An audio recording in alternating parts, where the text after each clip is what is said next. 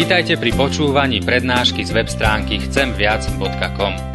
Portál chcemviac.com pre vás pripravilo slovenské evangelizačné stredisko. Nech vám táto prednáška poslúži na duchovný rast a múdru orientáciu v živote. Dajte ju do pozornosti aj iným. Pridajte si nás na Facebook alebo Twitter. Chcemviac.com. Viac ako dáva tento svet. Hospodin je môj pastier, nebude mať nedostatku.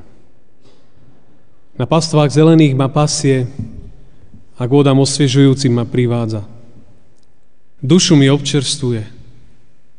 Po spravodlivých cestách vodí ma pre svoje meno. Keby som kráčal hoci temným údolím, nebojím sa zlého, lebo ty si so mnou.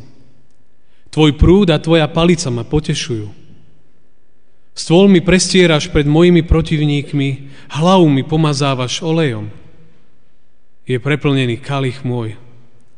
Len dobrota a milosť bude ma sprevádzať po všetky dni môjho života. A bývať budem v dome hospodinovom dlhé časy. Amen. Pokoj vám, milé sestry a milí bratia, dnešný text, nad ktorým sa chceme v kázni Božieho zamýšľať, je napísaný v Matúšovom evaneliu v 9. kapitole vo veršoch 36 až 38, e, kde čítame tieto slova. Keď uzrel zástupy, bolo mu ich ľúto. Že boli zmorené a bezmocné ako ovce, ktoré nemajú pastiera. A vtedy povedal učeníkom, žatvy je síce mnoho, ale pracovníkov je málo. Preto proste pána žatvy, aby vyslal pracovníkov na svoju žatvu. Amen. Toľko je slov z písma svätého. Tak milé sestry a milí bratia, ak sme pozorne aj počúvali ten text, tak, tak nám on, on sám už hovoril v svojom obsahu, že, že pána Ježiša naplnila ľútosť.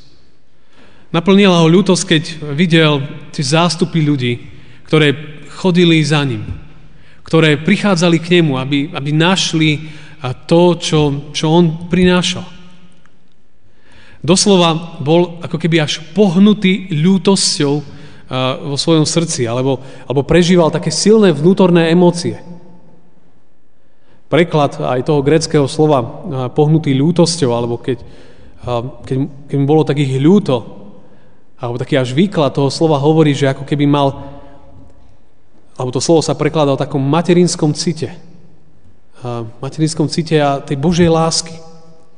To znamená, že, že to bolo niečo, niečo hlboké, keď sa Pán Ježiš pozrel na, na tie zástupy ľudí, ktoré, ktoré tam stáli alebo ktoré išli za ním. A ktoré, ktoré zdá sa, že blúdili. Jeden z takých modernejších prekladov ten text eh, z úvodu prekladá, že bolo mu ľúto ľudí, ktorí prichádzali za ním, lebo nevedeli, na koho sa obrátiť so svojimi problémami a kde hľadať pomoc.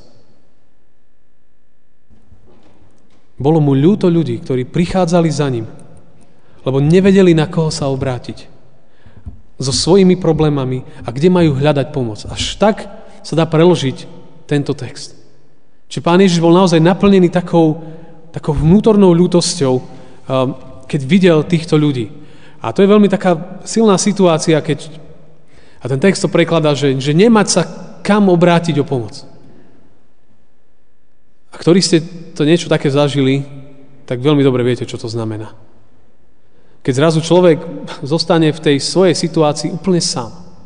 A nie nikoho, kto by nejakým spôsobom len, len nejak tomu človeku pomohol. Tiež som sa nedávno rozprával s jedným človekom a ten mladý muž hovoril takisto, že žije sám, rodičia mu zomreli a hovoril, že proste bol chorý, dostal proste horúčky a zrazu on, on nemal komu zavolať.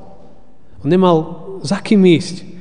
A, a vôbec nevedel, odkiaľ, že ako sa dostane s vysokou horúčkou kde si k lekárovi, alebo vôbec e, zoženie, zoženie lieky. A hovoril mi o tom, že ako proste celý mokrý, spotený sa musel znovu ísť do sprchy, prezliekať, vonku ledva vyšiel a potom naspäť odkázaný úplne sám na seba. A je mi jasné, že, že viacerí možno by ste o tom vedeli rozprávať zo svojich životov. Že nemal kam, aby sa obrátil o pomoc. Zostal odkázaný na ľudí. A pán Ježiš, a ten text uh, hovorí, že, že tí ľudia nevedeli, kam sa obrátiť. Nevedeli kam. A tá charakteristika tých ľudí dokonca, tých zástupov, ak ten text hovorí, sú také, také dve charakteristiky, že boli zmorené, zmorení a bezmocní. Zmorení a bezmocní. A tie preklady tých gréckých slovíčok, ktoré, ktoré tie slova my už máme preložené, tak hovoria o ľuďoch, ktorí zostali pasívni, ktorí sa už ako keby vzdali, ktorí už boli v rukách nepriateľa, ktorí už nevideli cestu ďalej. Alebo tí, ktorí boli ponížení, alebo boli zmetení, alebo boli hodení kde si na zem a zašliapnutí. A to je, to je, to je ten opis tých zástupov, ktoré prichádzali ku Kristovi. Viete, čo je paradoxné, že, že ten text vysvetľuje, že prečo to tak bolo. Lebo boli bez pastiera. To je zvláštne. Lebo boli bez pastiera. Tak hovorí toto evanelium. A to je, tá dnešná nedeľa je druhá nedeľa po Veľkej noci. Nedeľa dobrého pastiera. A tam sú tie obrazy použité. Ako ovce bez pastiera. Kráčali, hľadali, tápali po živote, po zmysle, po budúcnosti a proste sa motali v tom živote a nevedeli ako ďalej. A to je to, keď Pán Ježiš ich videl, tak ho naplnila ľútosť, lebo on sám seba prehlásil za dobrého pastiera. On presne vedel, čo im chýba. On vedel, že im chýba dobrý pastier. Že im chýba skúsenosť s nebeským pastierom. To je A. A B. Zdá sa, že ich pozemskí pastieri zlyhali.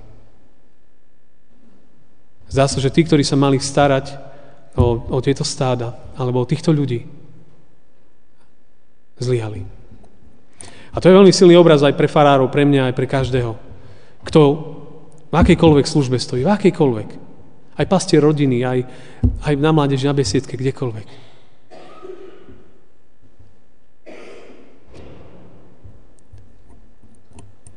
Izraelských uh, končinách, my sme to už niekoľkokrát hovorili, my vždycky, a chcem to znovu tak pripomenúť, keď v našom slovenskom kontexte si predstavujeme pastierov a ovečky, tak to sú samé romantické predstavy, pekné, pekné zelené lúky, pašienky, kde sa preháňajú ovečky, za nimi ide pastier.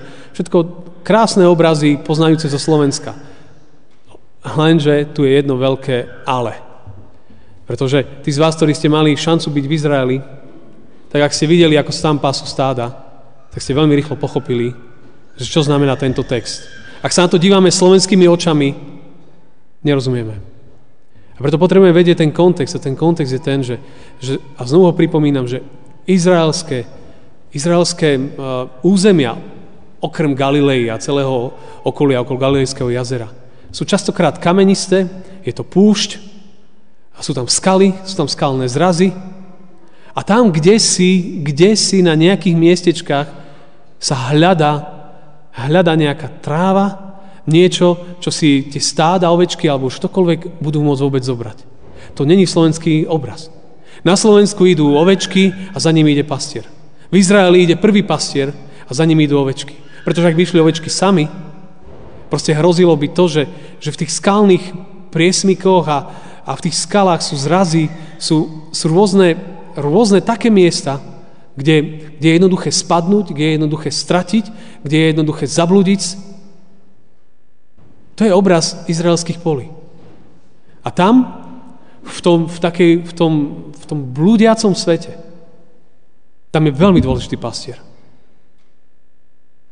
U nás to znie samozrejme trošku inak. Tam je to veľmi dôležité. Ak tam pastier zlyháva, celé stádo je ohrozené. Celé stádo.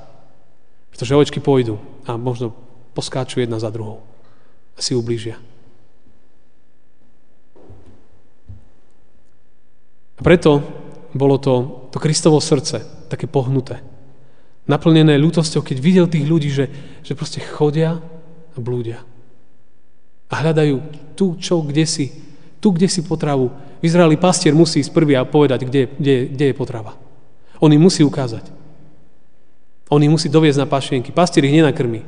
Ani ja vás nenakrmím. To sa vy musíte nakrmiť. Pretože pastier nevezme každú ovečku a jej nedáva do úst stravu. Ovečka musí jesť sama. To znamená, prenesenie, každý musí zobrať tú Bibliu do rúk, každý musí prísť do spoločenstva, každý potrebuje príjmať večeru pánov, aby mohol príjmať a jesť. To nestačí, že iba počúvam, ja to musím príjmať. A pastier toto robí. A, a tento silný obraz je, je tu v tomto. Vždykoľvek a kdekoľvek aj aj ovečka, a teraz ak to prenesieme na obraz církvy, Božieho ľudu, ktokoľvek chodí do spoločenstva, do církvy a si povie, že ja sám môžem potom žiť a fungovať v vlastnom svete, môže. A my poznáme Lukáša 15 o stratenej ovečke. Poznáme iné príbehy, ktoré hovoria, že sám človek, veriaci človek, častokrát stratí sa.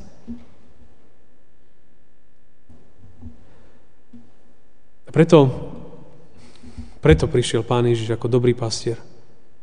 Aby si ľudia uvedomili možno aj tie slova tých našich veršikov v našom cirkevnom zbore na tento rok, kde je napísané, že okúste a spoznajte, že dobrý je hospodin. Že dobrý je hospodin. Alebo nie je to šťastia okrem teba. Nie je to šťastia pre mňa okrem teba. To sú prorocké obrazy, ktoré, ktoré nám veľa hovoria.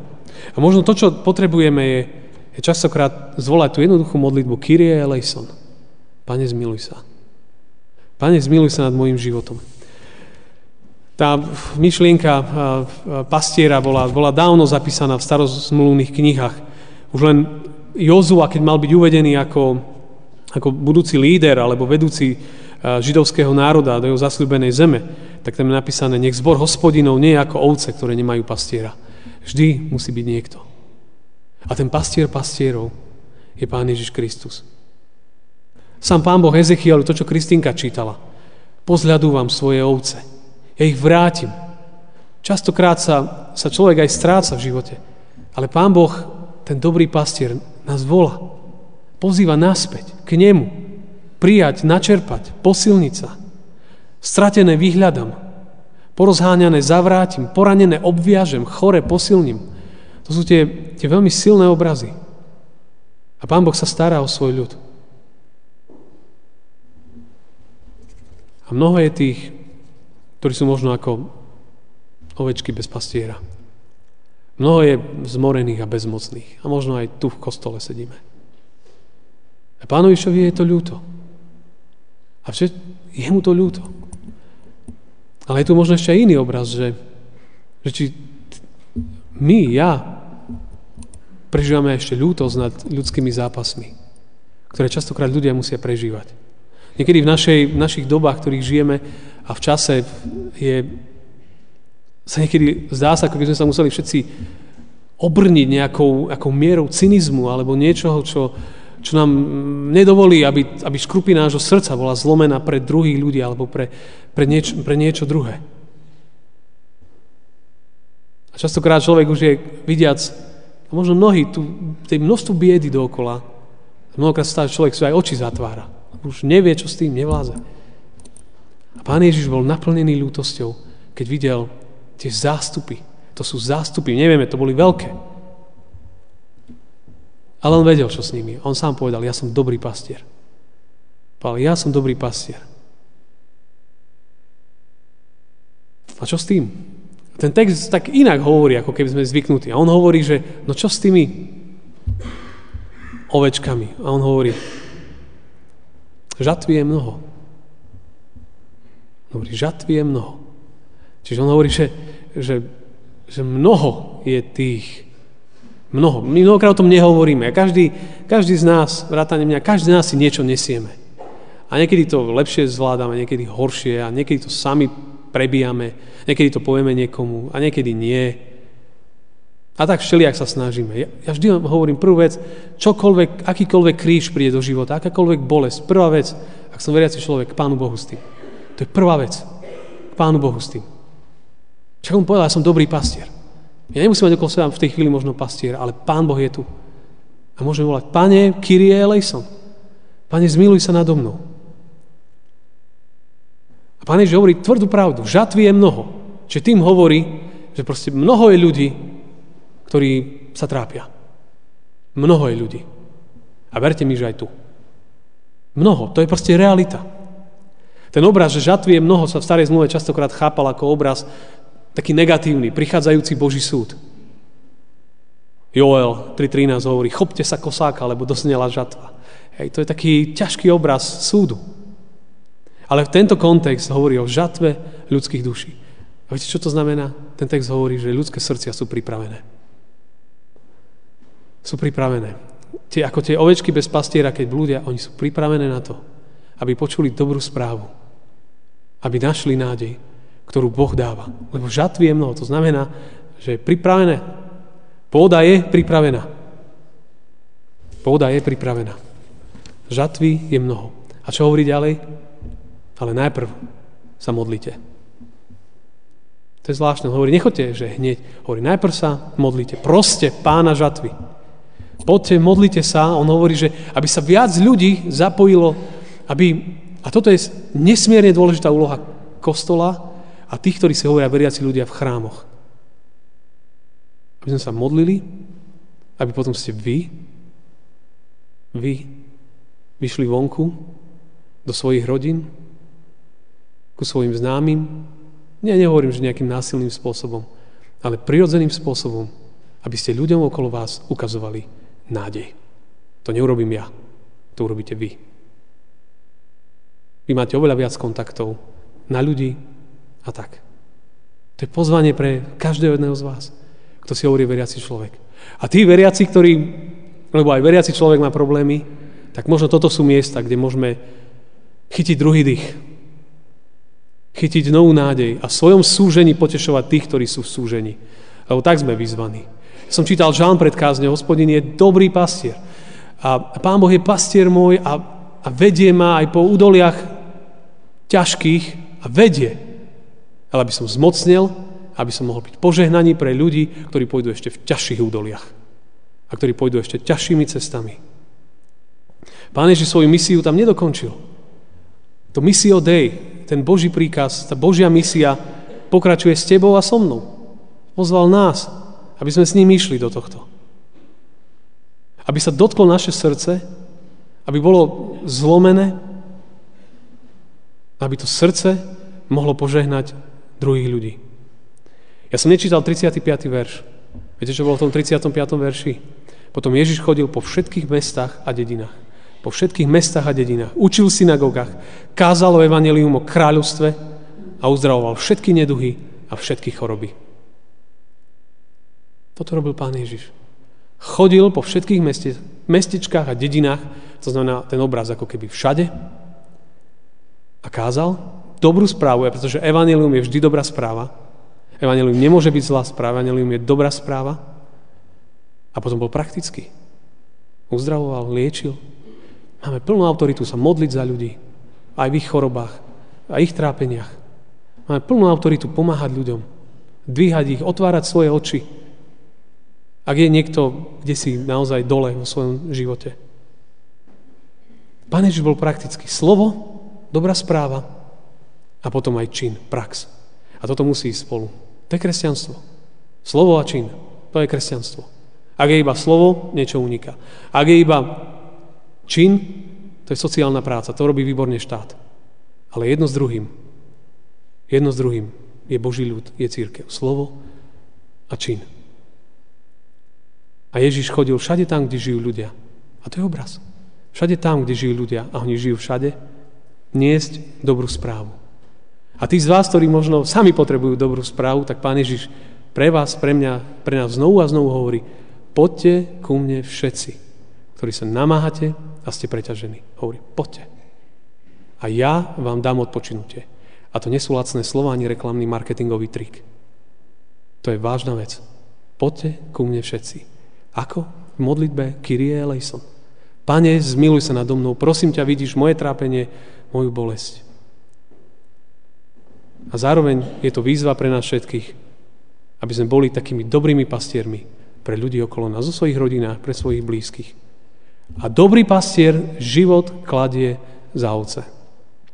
A ukončím to eh, jedným obrazom ešte. Som čítal nedávno, eh, myslím, že to bolo z... Teraz nie som si istý, či Afganistan, či Pakistan. A proste boli bohoslužby, tak ako my, a už neviem, aká církev, proste boli bohoslužby. A v tých krajinách je celkom bežné, že medzi kresťanov, ktorí sú takto v chrámoch, sa snaží niekto dostať raz za čas, ktorý je opásaný bombami, aby sa vyhodil uprostred bohoslúžieb. A zabil čo najviac veriacich ľudí. To je žiaľ jedna bežná temná prax. A ten príbeh hovorí o jednom 18-ročnom chalanovi, ktorý bol veriaci človek, ktorý možno bol kde si vonku pri kostole, možno privítával ľudí. Mladý chalan, jak naši mladí. A teraz prichádzali ľudia do kostola a on zrazu videl, že ide jeden muž, ktorý bol opásaný, on to proste bolo vidno, mal bomby. A chcel ísť do chrámu, chcel sa tam vyhodiť. A ten 18-ročný mladý muž povedal, že nie, že ho tam nepustí. A, a proste mu chcel zabrániť vonku ešte pred vstupom do kostola. A ten mu povedal, že nech ho pustí, lebo sa vyhodí do vzduchu. A on povedal, že ho nepustí, lebo nechce, aby vnútri ublížil tým veriacim ľuďom. A tak ten muž sa odpálil vonku. A zabil toho 18-ročného, ktorý, eh, ktorý zachránil svojim činom životy desiatok, možno stoviek ďalších ľudí sediacich v kostole. To bol ako taký mladý pastierik, ktorý sa rozhodol chrániť svoje ovečky. Svojich bratov a svoje sestry tým, že svoj život bol schopný položiť za nás. Za nich. A pán Ježiš urobil oveľa väčší obraz keď položil svoj život a zobral všetky tie výbušniny, všetku tú trhavinu na seba. Tú trhavinu hriechu a on sám bol zabitý, aby naše hriechy boli odpustené, lebo on je dobrý pastier a on kladie život za svoje ovce. A to vám prajem, aby ste toto vedeli. A každý deň vnímali, že Pán Ježiš položil za vás svoj život, to znamená, že váš život môže byť iný. Fakt. Iný. Z jeho moci a z jeho milosti. Amen. Tak sa stížme každý sám teraz možno vnútorne chvíľu eh, vnímať tieto slova, že čo to znamená pre vás, pre nás osobne. Pane Ježišu, tak my Ti ďakujeme, že Ty si dobrý pastier a že si za, zaplatil a položil svoj život za nás. Si zobral všetok ten hriech, všetko to zlo, si stiahol na seba, aby sme, Pane, mali nový život, iný život, aby naše hriechy boli odpustené, aby sme boli zmierení s Otcom Nebeským, aby sme žili a kráčali v novej nádeji. Ja ťa veľmi o to prosím, aby táto realita bola realitou životov všetkých nás, ktorí sme tu. Tak, Pane, znovu tak sa dotýka aj našich životov, našich srdc, v rôznych životných okolnostiach, ktoré každý z nás prežíva. Čisto, Pane, radostné, alebo čisto bolestivé. My vieme, že Tvoja ruka je liečiaca, je potešujúca, uzdravujúca. Že, Pane, Ty nie si niečo vymyslené, ale že si konkrétny Boh, ktorý koná. A to nám dáva nádej a za to ťa chválime a oslavujeme a spoločne sa modlíme. Oče náš, ktorý si v nebesiach, posveď sa meno Tvoje, príď kráľovstvo Tvoje, buď vôľa Tvoja, ako v nebi, tak i na zemi. Chlieb náš každodenný daj nám dnes a odpúsť nám viny naše, ako aj my odpúšťame vynikom svojim. I neuved nás do pokušenia, ale zbav nás zlého. Lebo Tvoje je kráľovstvo, i moc, i sláva na veky. Sláva Bohu Otcu, i Synu, i Duchu Svetému, ako bola na počiatku, i teraz, i vždycky, i na veky vekov. Amen.